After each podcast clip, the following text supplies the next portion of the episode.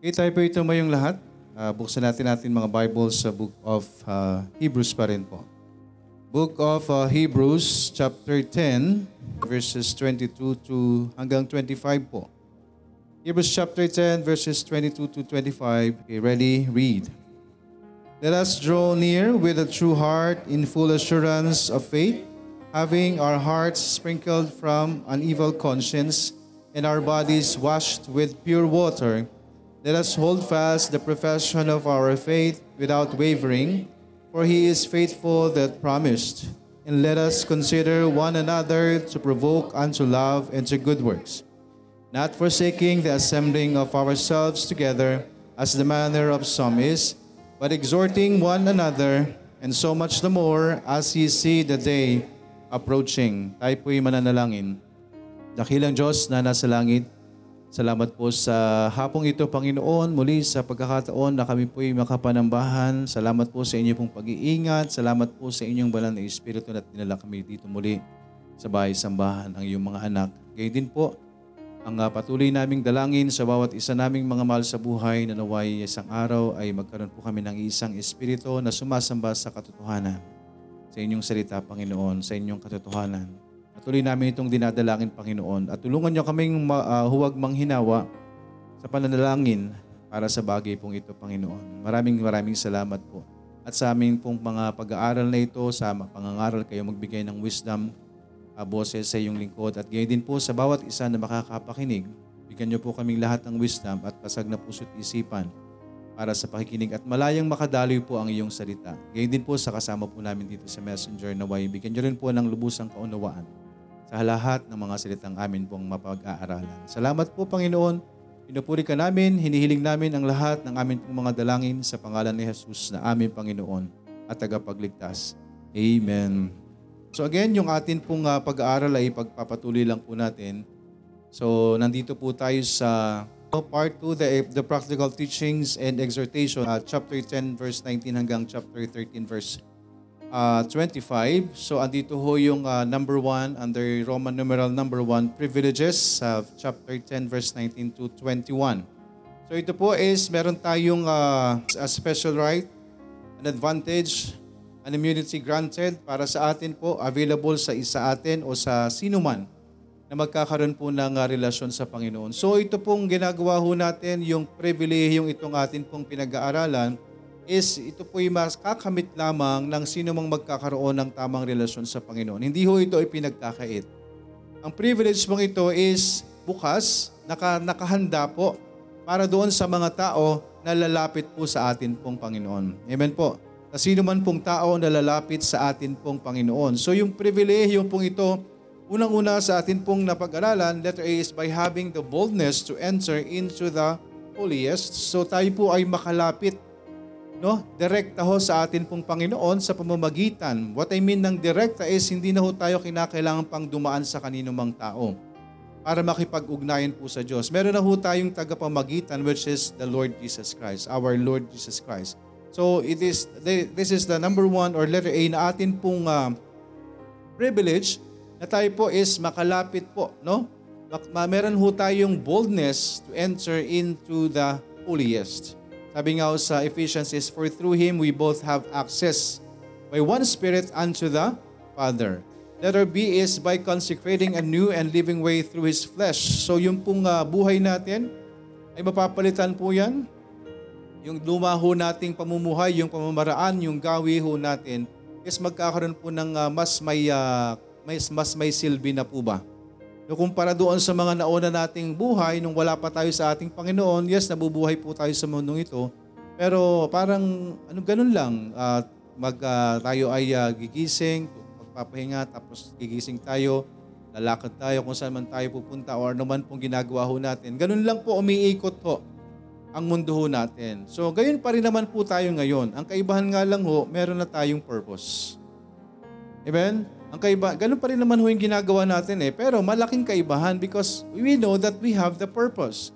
We know that tayo po ay mga tinawag, diligtas ng Diyos sa kanyang dahilan, sa kanyang kadahilanan. Meron tayong gagawin. Meron ng purpose ang Diyos po sa atin. Amen po ba? Meron pong purpose ang Diyos po sa mga tao na Kanya pong iniligtas. Hindi lang ho tayo maliligtas para ho maghintay ng ating kamatayan. So kung inaakala natin na ganun lang ho ang pagiging Kristiyano, hindi ho yun ang pagiging Kristiyano. Tayo po iniligtas ng Panginoon para meron po tayong gawin. Meron pong nais ipagawa ang Panginoon ho sa atin. So naway maging malinaw po sa atin, ano ho ba yung mission?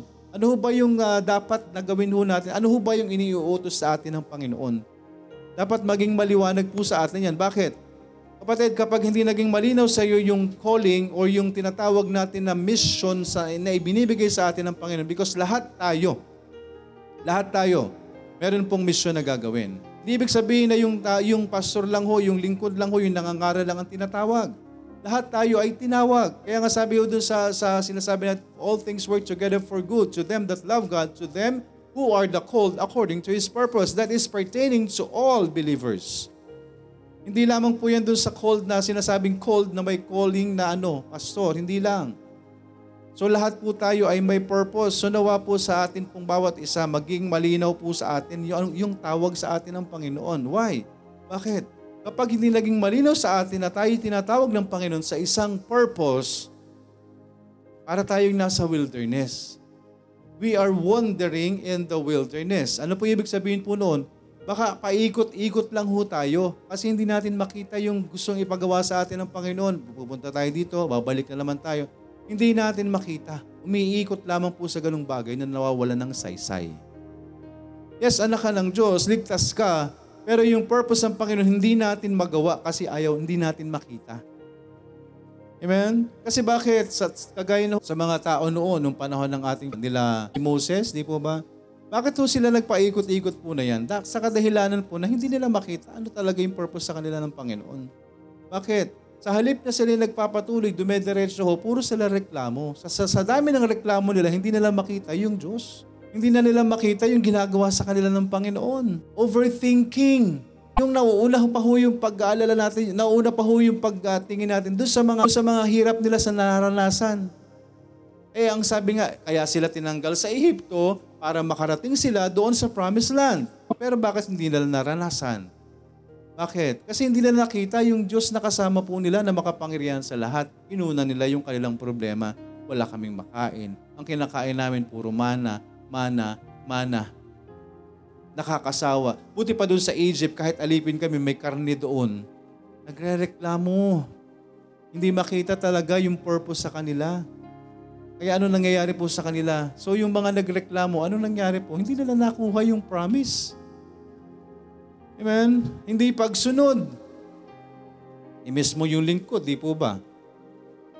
Hindi sumunod sa saktong utos ng Panginoon. Hindi ho si Moses nakarating sa promised land. Hindi ho nakarating. Siya yung pinuno para dalin ang tao niya, pero siya mismo hindi nakarating.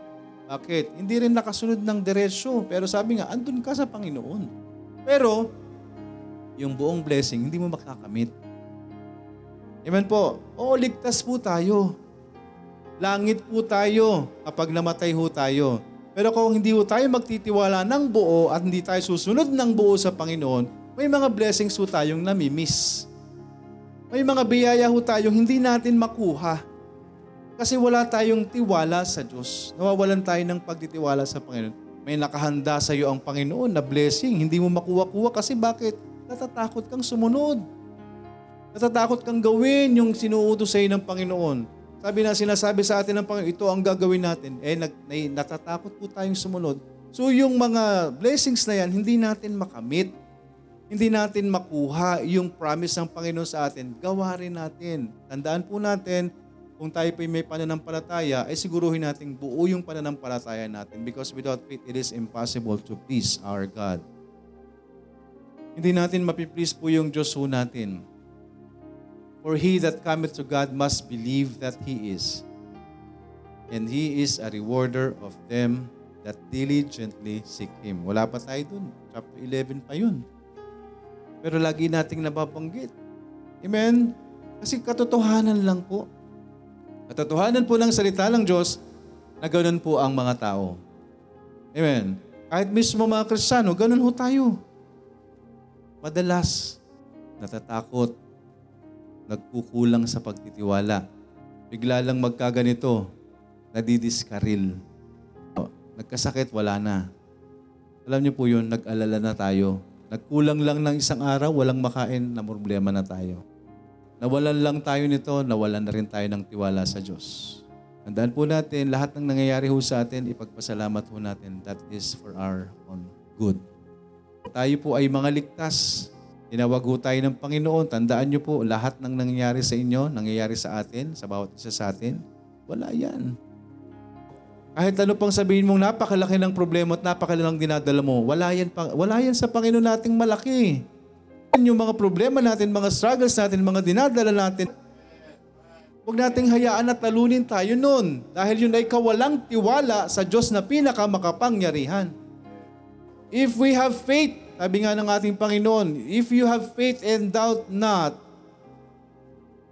pwede mong galawin ng isang bundok, ilipat mo sa isang lugar. Eh doon pa lang, di po ba, sa sinabi ng Panginoon na yun, eh, nagduda na tayo eh. Tama po ba? Sa sinabi ng Panginoon na yon, nagduda na tayo. Alam niyo po, kahit ano pang sabihin natin, in a literal sense or what, kung ano man po yung bagay na yan, ang importante doon, yung pagtitiwala natin.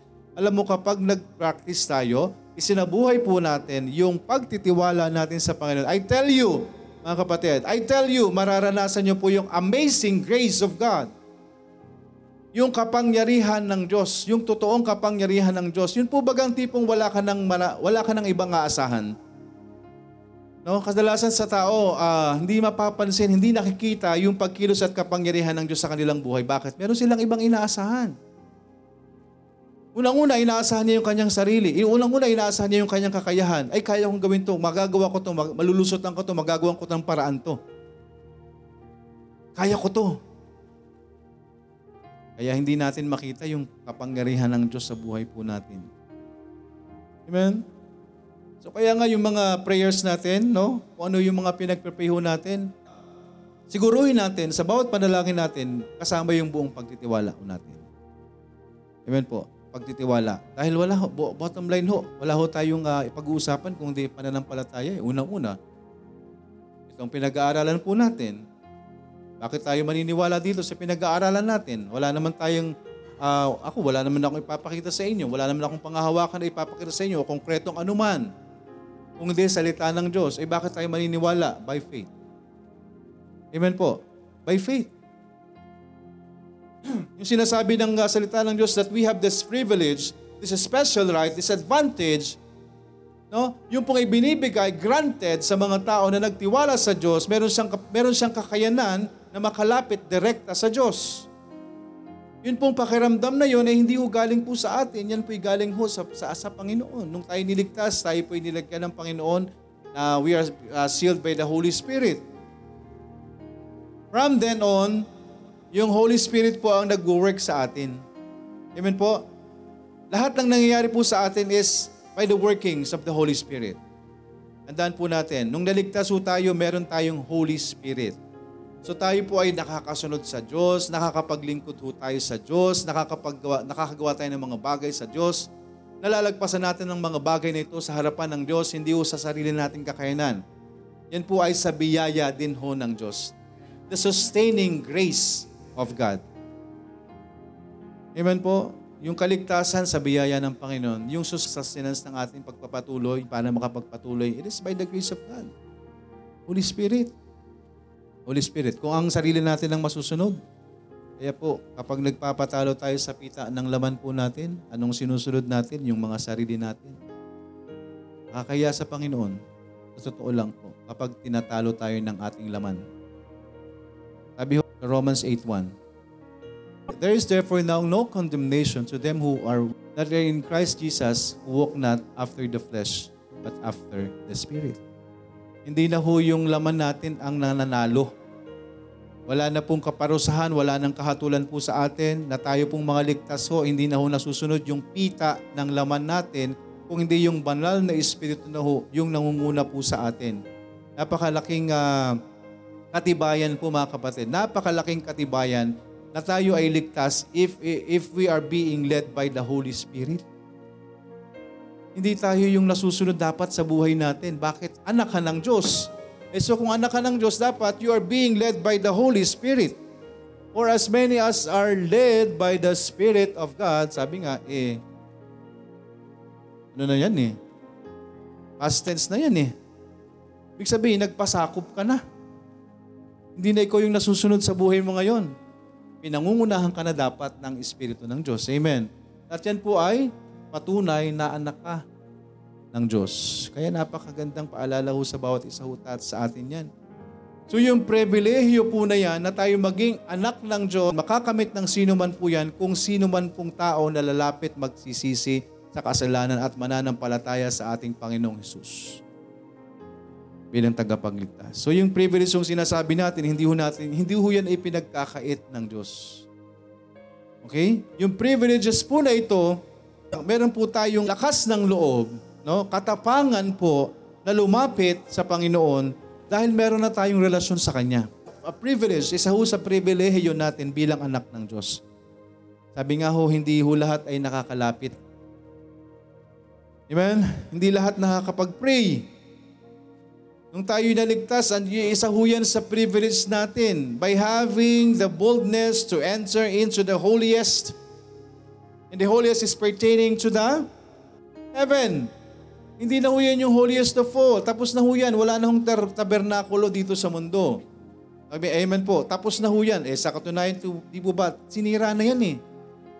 Nung ipinako ang ating Panginoon that the veil was tore, no, that the, the veil tore from top to bottom. So yung takip, yan po ay pagsasa sa larawan ng atin pong pagitan.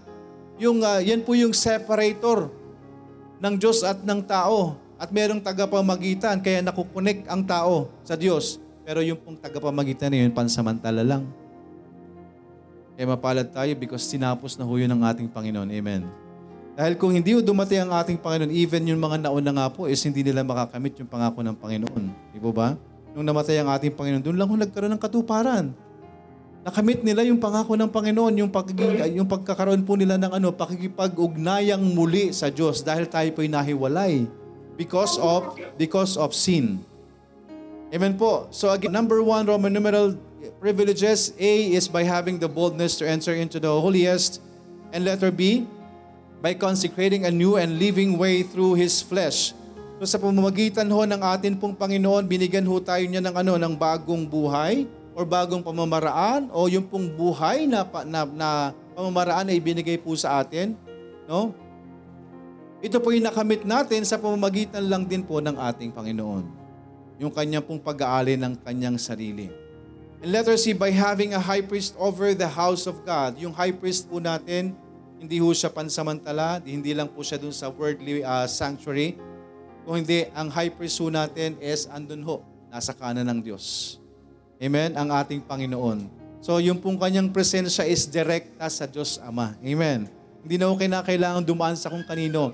Kaya tayo po, meron na tayong tagapamagitan. Direkta na ho tayo sa Diyos. Hindi na ho natin kailangan lumapit pa kung kani-kanino. Amen po, by having a high priest over the house of God. And that is uh, the privileges under that.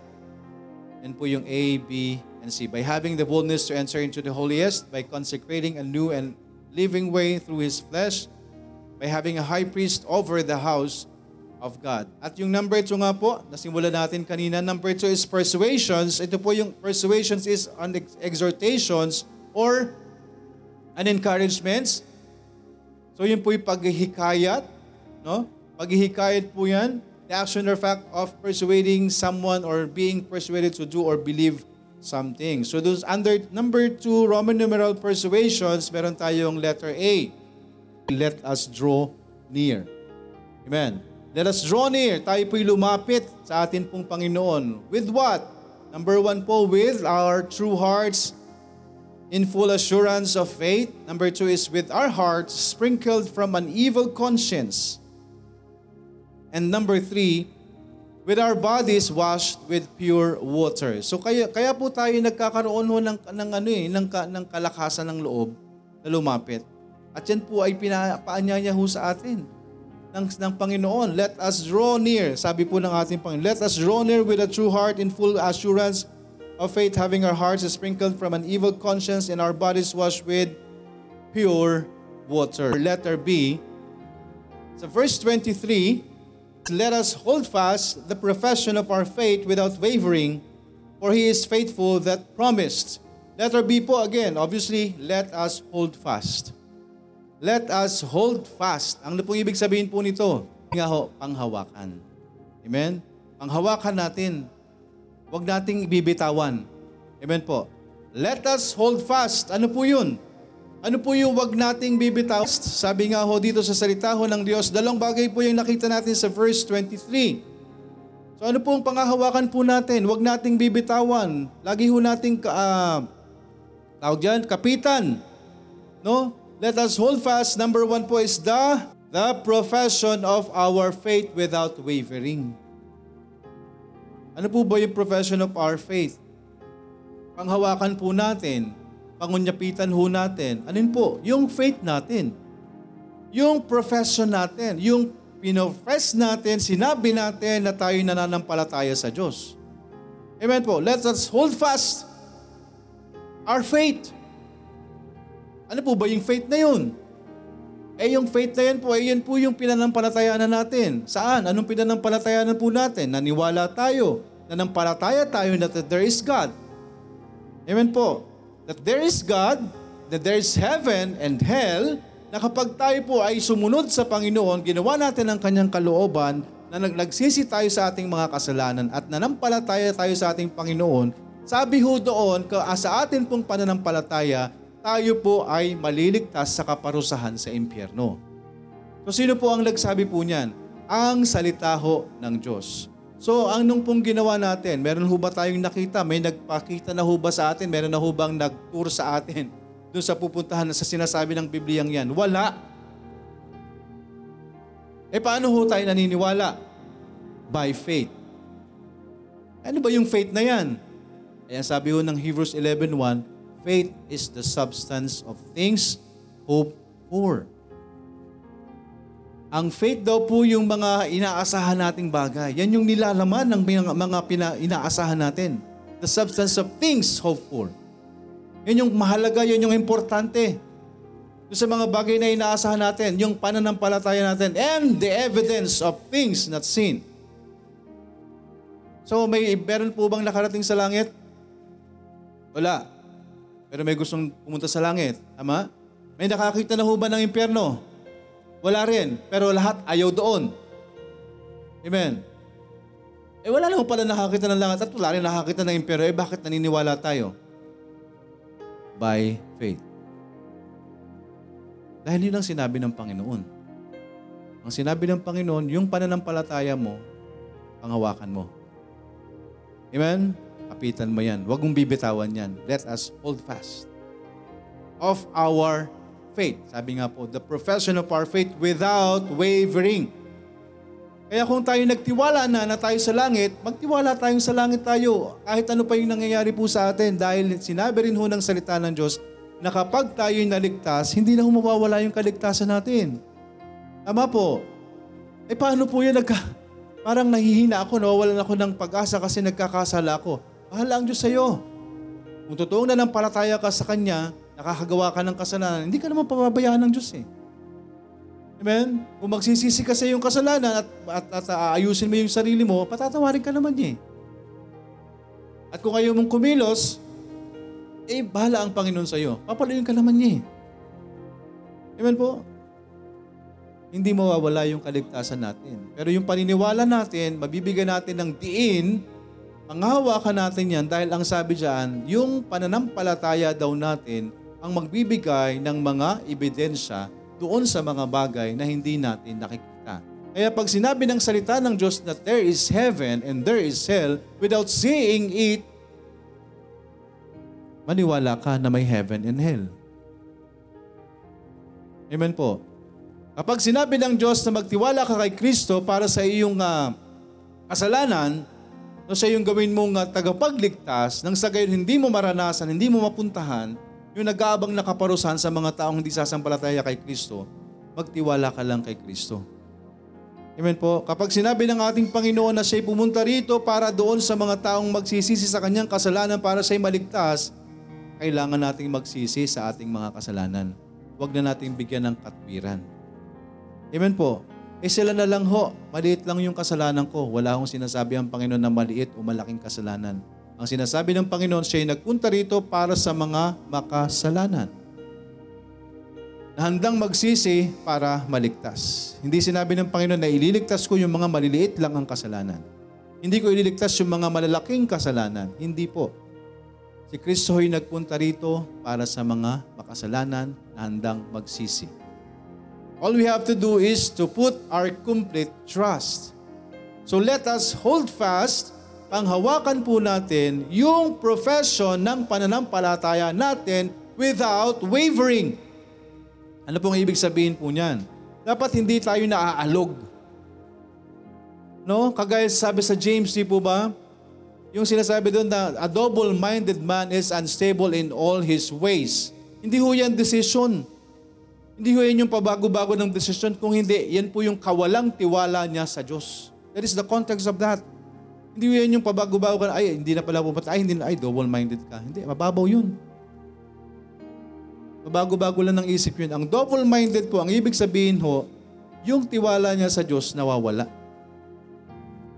Nawawala yung tiwala niya. Kapag may meron siyang da, pag may dumating na problema sa kanya, parang ayaw niya nang mawal, nawawalan siya ng pagtitiwala sa Panginoon. Para na siyang ano po, sabi nga is dala-dala ng alon. No? Kaya sabi dito, without wavering.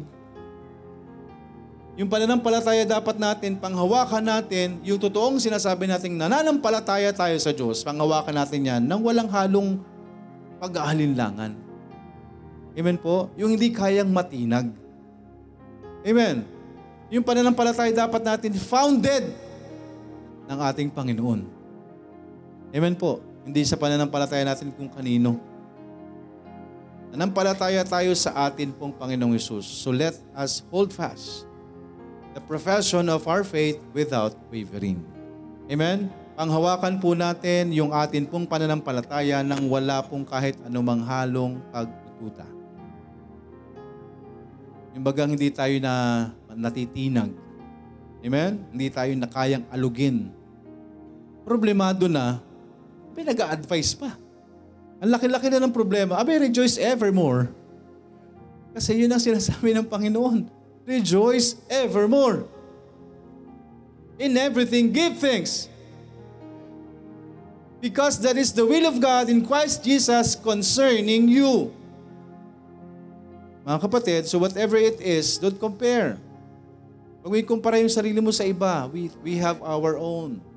May kanya-kanya po tayong binibigay ang Panginoon. Yung pong binibigay sa atin ng Panginoon is base ho dun sa kakayanan po natin. But not with our own might. Amen. Sa tulong pa rin ng ating Panginoon. Eh bakit binibigyan pa tayo ng problema? Yung mga ganong tanong. Eh dapat, sa mga pangyayari sa buhay po natin, para hindi tayo magtanong, just give thanks. Amen. Sa lahat ng mga nangyayari po sa ating buhay, kaya para hindi maiwasan natin yung pagtatanong, magpasalamat na lang tayo sa lahat ng dumarating sa buhay natin. Lord, salamat po dahil nagkaroon ako ng sakit. Dahil nagkaroon ako ng sakit, nagkaroon ako ng time sa iyo. Ginawa mo to dahil alam, alam ko nawawalan na ako ng panahon sa iyo eh. Hindi na ako nakakapagpahinga. So salamat pa pinagpahinga, pinagpahinga mo ako at dahil sa kasakit ko na yan, nagkaroon ako ng maraming panahon sa iyo. Alam niyo po yun, sa lahat ng pagkakataon na ibibigay po sa atin, tingnan natin siya as para sa atin.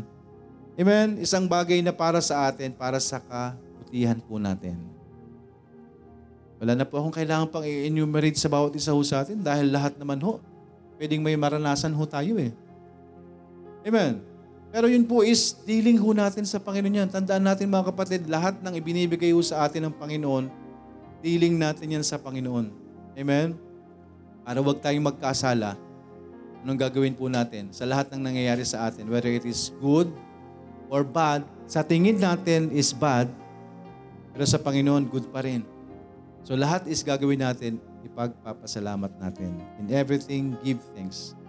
For that is the will of God in Christ Jesus concerning you. Yun ang kalooban ng Diyos sa iyo eh. Amen? Yun ang kalooban ho ng Diyos po sa atin. So let us hold fast the profession of our faith without wavering. Again, that is letter B. Let us hold fast. Number one, the profession of our faith without wavering. Sa verse 23a. And then letter uh, number two, let us hold fast. Number two, alin po? Let us hold fast. Panghawakan po natin. Alin? Dito po sa verse 23b, ang sabi po dito, For He is faithful that promised. So ano pong pangahawakan natin? The promises of our faithful God. Amen? Let us hold fast the promises of our faithful God. Kapag ang Diyos ang nangako, tandaan po natin, hindi napapako. Kapag tayo, pakong-pako. Kaya nga minsan, di ba? Parang yung, ah, yung coming unto the throne of grace, parang minsan ayun na natin gawin. Dahil sa dami nating pinangako sa Diyos, wala tayong tinutupad. Aray. Amen po ba? Lahat tayo. I promise po, gagawin ko na po ito. Panginoon, salamat, binigyan niyo ako ng pagkakataon. And after a while, after how many times, wala na naman. Di ba? Binigyan tayo ng chance ng Panginoon, ayusin natin sa ang sarili natin sa Panginoon and most of the time, bumabalik lang ho tayo doon. Pero that doesn't mean na hindi tutuparin ng pangako ng Diyos ang pangako niya sa atin. So yun po yung pangahawakan natin. Tandaan po natin, tayo po ay nagsusumika para maging tapat sa Panginoon, pero ang Diyos laging tapat sa atin. Amen? Let us hold fast the promises of our faithful God. Kapag siya yung nangako, He is faithful. Amen? Para tuparin ang lahat ng kanyang mga pangako. Kahit madalas hindi tayo nakakasunod sa mga pangako natin. Amen po? Iisa-isahin natin talaga naman. Salamat na lang dahil tayo po ay nandoon sa mayamang biyaya. Amen po. Nandun tayo sa grace period. No? Eh, wala ho tayong magagawa kung di sumunod. No? Wala ho tayong gagawin kung di sumunod ho sa ating Panginoon. Panghawakan po natin yung ating pong pananampalataya and at the same time mo, panghawakan din ho natin yung katapatan ng Diyos sa atin. Amen? Yung kanyang pagiging tapat. Panghahawakan natin yan. Amen? Kasi madalas, hindi tayo nakakasunod, hindi natin nagagawa yung mga pangako ng Panginoon sa atin. Ah, ng pangako natin sa Panginoon. Pero hindi yun ho yun hindi ho yun ang case. Dahil tayo, wala talaga tayo. Tayo po ay tao na ano, na pwedeng mahulog sa kasalanan, pwedeng hindi tumapad sa usapan. Amen po? Pero panghawakan natin, let us hold fast the promises of our faithful God. Amen po. Napakasarap na panghawakan po yan. May pangako ang Diyos na ganito, may pangako ang Diyos na ganyan. Kahit tayo hindi tapat, huwag kayong mag-alala mga kapatid, kahit hindi tayo tapat, basta pinangako niya, tuto pa rin niya. So mahihiya na nga lang talaga tayo. Amen po. Amen po mga kapatid. Tayo na lang talaga yung mahihiya. Eh wala naman po tayong magagawa. Amen po. Dahil eh, kahit ho ayaw nating tanggapin, eh binibigay sa atin ng Panginoon kahit di tayo karapat dapat. Amen po. Wala naman pong deserving. Wala naman po dahil tayong lahat ay ano, nasa biyaya lang ho ng Panginoon. Amen po. Nasa biyaya lang ho tayo ng Panginoon. Pero wala tayong gagawin kundi magpatuloy. Amen po. Let us hold fast the profession of our faith without wavering and let and let us hold fast the promises of our faithful God. Letter C, sa, sa verse 24 po. And let us consider one another to provoke unto love and to good works. Napakasimple lang po nitong number 4 natin. Let us, or letter C, let us consider.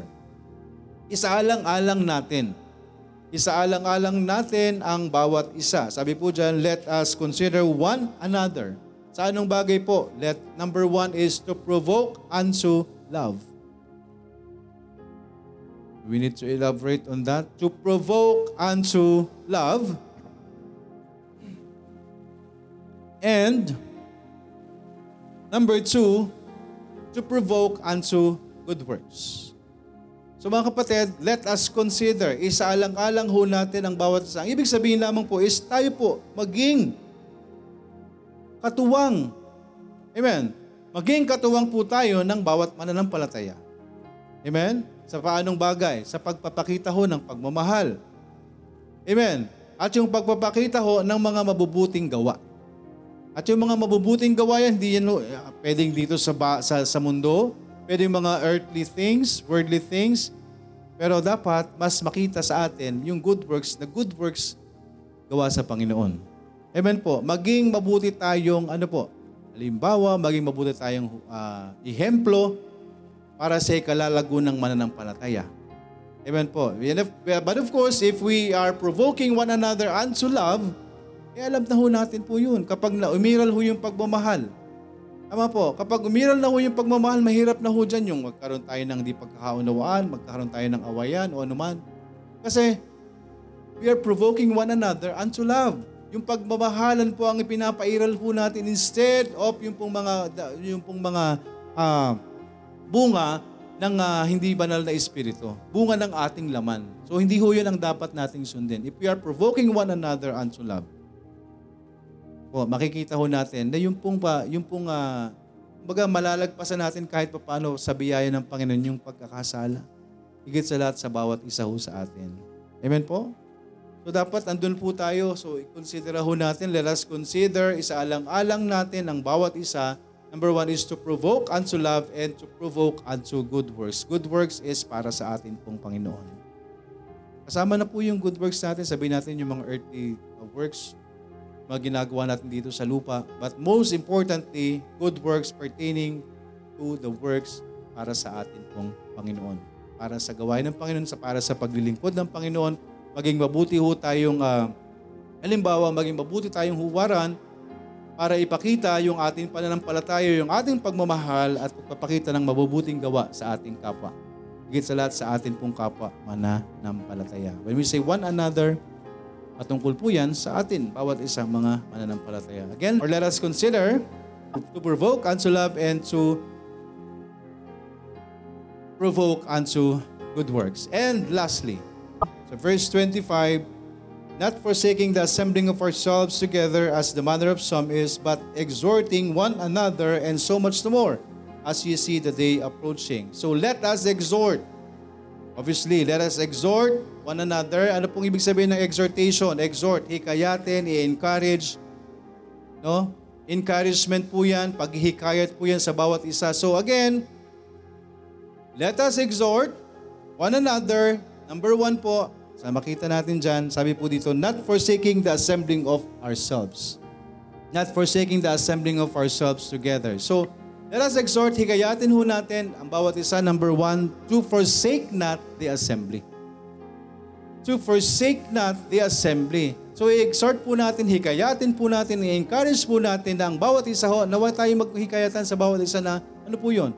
No, naway wag nating pabayaan po yung atin pong pagtitipon. Amen? To let not or to forsake not the assembly. Yung pong assembly, talaga pong itinalaga ho yan ng simbahan. Itinatalaga po talaga po yan. So, let us continue to pray for one another. No? Let us exhort one another to forsake not the assembly.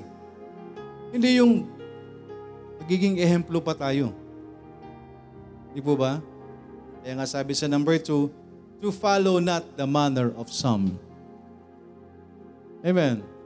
Number one is to forsake not the assembly and number two is to follow not the manner of some. Yung mga ibang mananampalataya na ganyan ang ginagawa, well of course, let us exhort one another, instead of forsaking the assembling, let us not forsake them. Amen? Huwag nating kaliligtaan, huwag nating hahayaan. Yes, andyan po, nananampalataya tayo sa ating Panginoon, pero may tinalagaho ang Panginoon, ang church, para tayo po yung magtipon. Hindi ho yan uh, dito lang sa nangyayari ho sa atin. Nakikita ho natin in the uh, uh, New Testament Church, panimula ho ng mga tagasunod ng ating Panginoon, sila nagtitipon.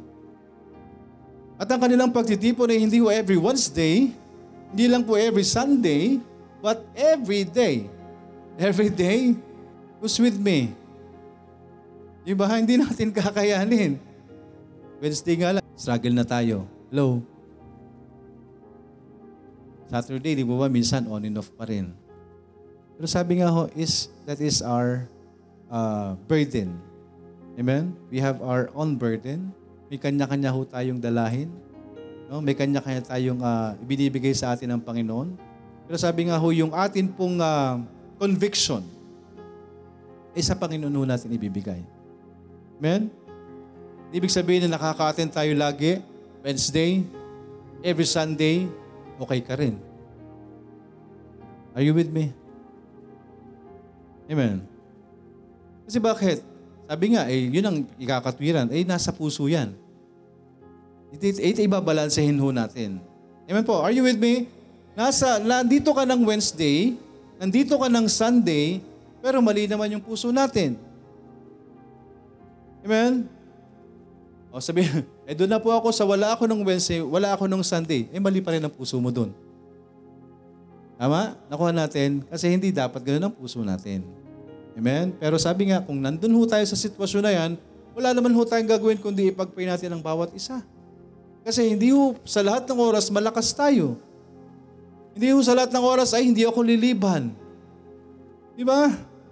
Kapag pinanindigan na ho natin yung sarili nating conviction, kaya nga yung conviction natin sa salita ng Diyos. Amen po, yung promise natin na hindi ako magka-absent sa gawain, hindi ako magpapaliban ng gawain, doon tayo susubukin. Amen. Kadalasan ho, eh, ang sinusubok sa atin, gagamitin ng Panginoon, yung mga mga makamundong bagay. Pero sabi nga ho, sa bagay po na yan, let us exhort one another. Hikayatin lang ho natin ng hikayatin natin ang bawat mga mananampalataya. Amen po. Dahil ho, hindi pa naman po tapos ang labanan. Amen? Hindi tapos yung labanan ho natin. Kaya, ano pong gagawin natin?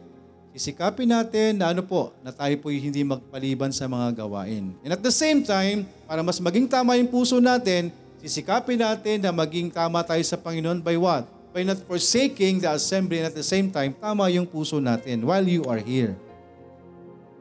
Amen. So let us exhort one another. So sabi ho, to forsake not the assembly. Huwag nating kaliligtaan yung mga pagtitipon. Importante ho yan kasi kalakasan po natin yan. Hindi natin masasabi kung sino yung mai encourage sa'yo. Hindi natin masasabi kung sino yung i-encourage sa atin. O tayo ay magiging encouragement sa kanila. Kagaya ho ng every Wednesday ho natin, di po ba yung Wednesday ho natin is more on testimonies po tayo every Wednesday. Kaya po pagdating ng Sunday, parang nawala, nawala na tayo, nauubusan na ho tayo. Bakit? Buhos tayo sa Wednesday kasi yun yung time natin for our testimonies. Pero sa testimonies natin, hindi natin masasabi sino ho yung i-encourage or sino ho yung kakausapin ng Panginoon by your testimony. Amen? So let us not forsake, sabi nga, to forsake not the assembly. So let us encourage, let us exhort one another to forsake not the assembly and to follow not the manner of some. No, kung nagagawa po ng iba o nagagawa ng kung sino man, eh sabi nga ho is, pahala ho ang Panginoon sa bawat isa ho sa atin. Amen po, wala ho tayo para husgahan po sila. Kasi hindi natin alam kung ano talaga yung totoong kalagayan nila. Amen. Maaring nakikita natin na okay-okay lang sila, pero hindi natin alam ang bigat na dinadala. Amen po. At kahit tayo mga nandito, maaring nandito tayo every Wednesday, every Sunday, pero sabi nga ho, yung mga dalahin natin, hindi naman lahat nakikita. Panginoon lang ang may alam. So, wala ho tayong gagawin kundi let us exhort one another.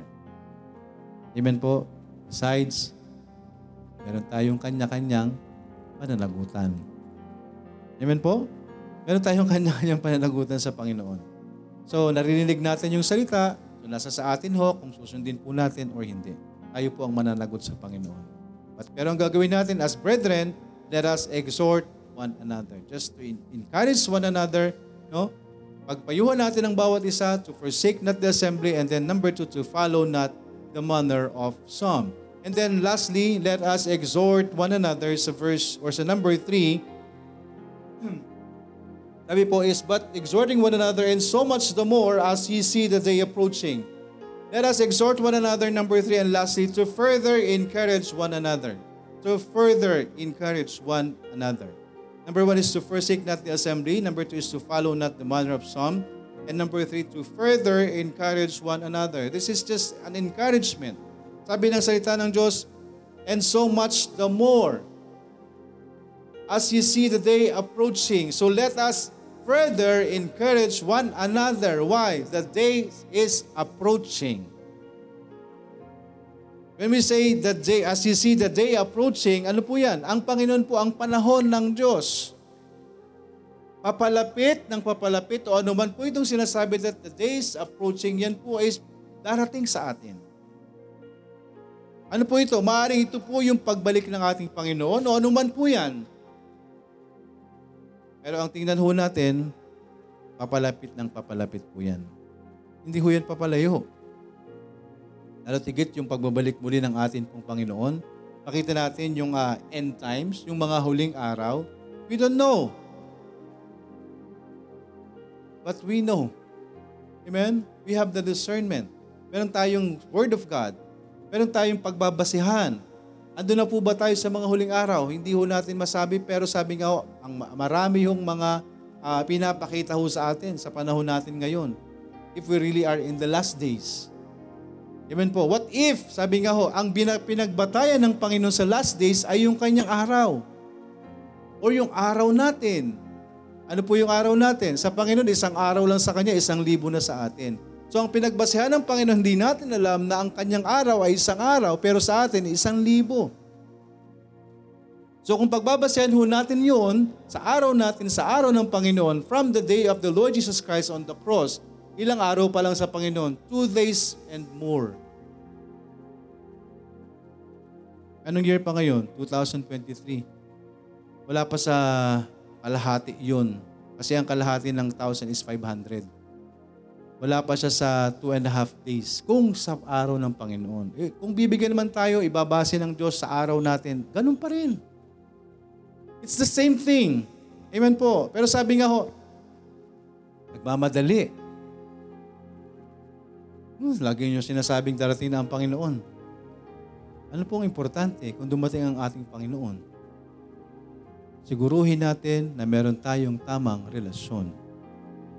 Amen. Siguruhin natin na meron tayong tamang relasyon sa Panginoon because whatever it is that we are doing on earth, ipagsusulit natin sa Panginoon. Amen. Ipagsusulit natin sa Panginoon anumang ginawa ho natin. Nakarinig ka ng salita ng Diyos, sumunod ka sa salita ng Diyos, isinabuhay mo ang salita ng Diyos, well then, alam mo ang mangyayari sa iyo.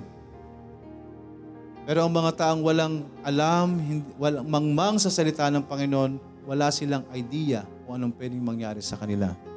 Pero tayo bilang ligtas, alam natin. So kung alam natin anong gagawin natin, let them know. Ipaalam natin sa kanila.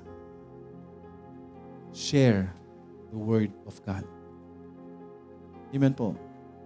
By faith, let us continue to pray for one another na nawa isang araw kagaya ng ginawang pagliligtas sa atin ng Panginoon. Iligtas din nila ang ating mga mahal sa buhay. Alam niyo mga kapatid, hindi naman tayo naligtas ng ganun-ganun na lang eh. Someone prayed for us. Are you with me?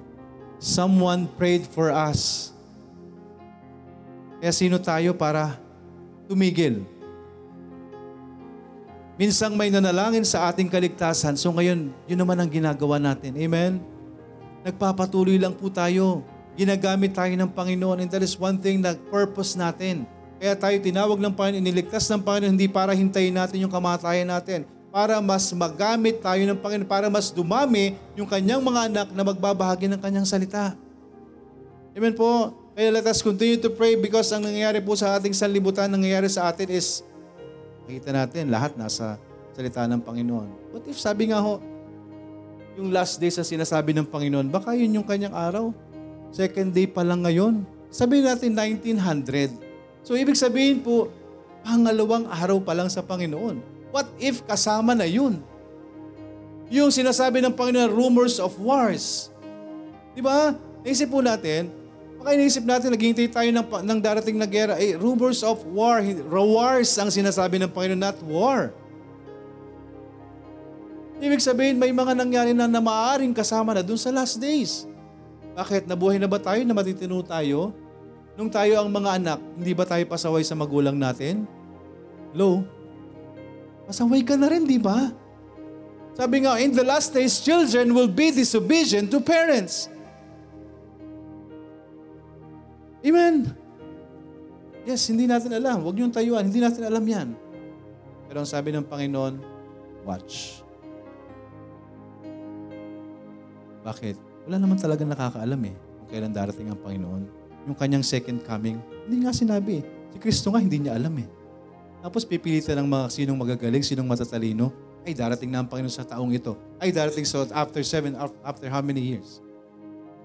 Si Kristo nga hindi niya sinabi kung kailan sa darating. Huwag na nating ipilit. Huwag na nating siguruhin na darating si Kristo ngayon, kailan, kung kailan man. Ang sabi ng Panginoon, watch. Amen. Yun ang sinasabi ng Panginoon. Hindi ibig sabing manood ka. Maging mapagmatsyag tayo. Mapagbantay tayo. Unang-una, bantayan natin. Yung pananampalataya natin. Amen po. Bantayan natin yung atin pong mga pananampalataya. Amen. Two, persuasions. Let us draw near with our true hearts and full assurance of faith, with our hearts sprinkled from an evil conscience, with our bodies washed with pure water, and let her be, let us hold fast the profession of our faith without wavering, the promises of our faithful God. And let us see, let us consider to provoke unto love and to provoke unto good works. And letter D, let us exhort one another to forsake not the assembly, to follow not the manner of some, and to further encourage one another. Amen po. Purihin po ang Panginoon. Tayo po'y mananalangin. Dakilang Diyos na nasa langit, salamat po sa hapong ito. Salamat po sa inyong mga salita. Salamat po sa inyo pong paalala. Lord, kung kailan kayo magbabalik, hindi namin alam. Dahil kayo mismo, ang sabi mo, ang iyong ama na nasa langit lang ang nakakaalam kung kailan kanya muling pababalikin sa lupa. Kaya ito'y pangahawakan namin, Panginoon. Ang aming pananampalataya sa inyo ay pangahawakan namin ng walang pagdududa. Dahil pinangahawakan din namin, Panginoon, ay ang inyong mga pangako. Kayo nangako sa sino man na magsisisi at sasampalataya sa iyong buktong nanap ay hindi mapapahamak pagkos magkakaroon ng buhay na walang hanggan. Pinangahawakan namin ang lahat ng ito. At sinabi mo rin, Panginoon, na kami magtiwala sa inyo at maliligtas kami at ang aming sambahayan. Pinangahawakan namin ito, Panginoon. Hindi man ito nangyayari sa ngayon, alam namin mangyayari ito, Panginoon, dahil ito ang iyong kalooban. Kaya patuloy naming nilalapit sa inyo ang amin pong mga pananampalataya, naway patuloy niyo pong palakasin, patatagin, at patuloy niyo kaming bigyan ng ah, kalakasan na espiritual para sa amin pong laban dito sa mundong ibabaw. Salamat po, Panginoon. Tuloy naming nilalapit sa inyo ang lahat ng amin pong mga dalangin, muli ang amin pong mga ramdaman, ang amin pong mga pangailangan, gayon din po ang kaligtasan ng amin pong mga mahal sa buhay na patuloy naming nilalapit sa inyo. Ang amin pong mga mahal sa buhay na nababahaginan, mga nakakasama rin po namin dito sa online. Lord, kayo po ang kumilos sa bawat isa. Nawa isang araw sila po'y magkaroon ng profession of faith sa inyo, Panginoon. Ng totoong pananampalataya sa inyo, Panginoon. Ipagkatiwala sa inyo ang kanilang buhay, Panginoon. Aminin ang mga kasalanan. Magsisi at manampalataya sa inyo. Para sa kanilang walang hanggang buhay. Hindi namin to kaya, Panginoon. But para sa inyo, Panginoon, walang imposible. Kaya patuloy namin itong pinagkakatiwala sa inyo, Panginoon. Maraming maraming salamat. Pinupuri ka po namin at hinihiling namin ang lahat ng aming pong mga dalangin sa pangalan po ni Jesus na aming Panginoon at tagapagligtas. Amen.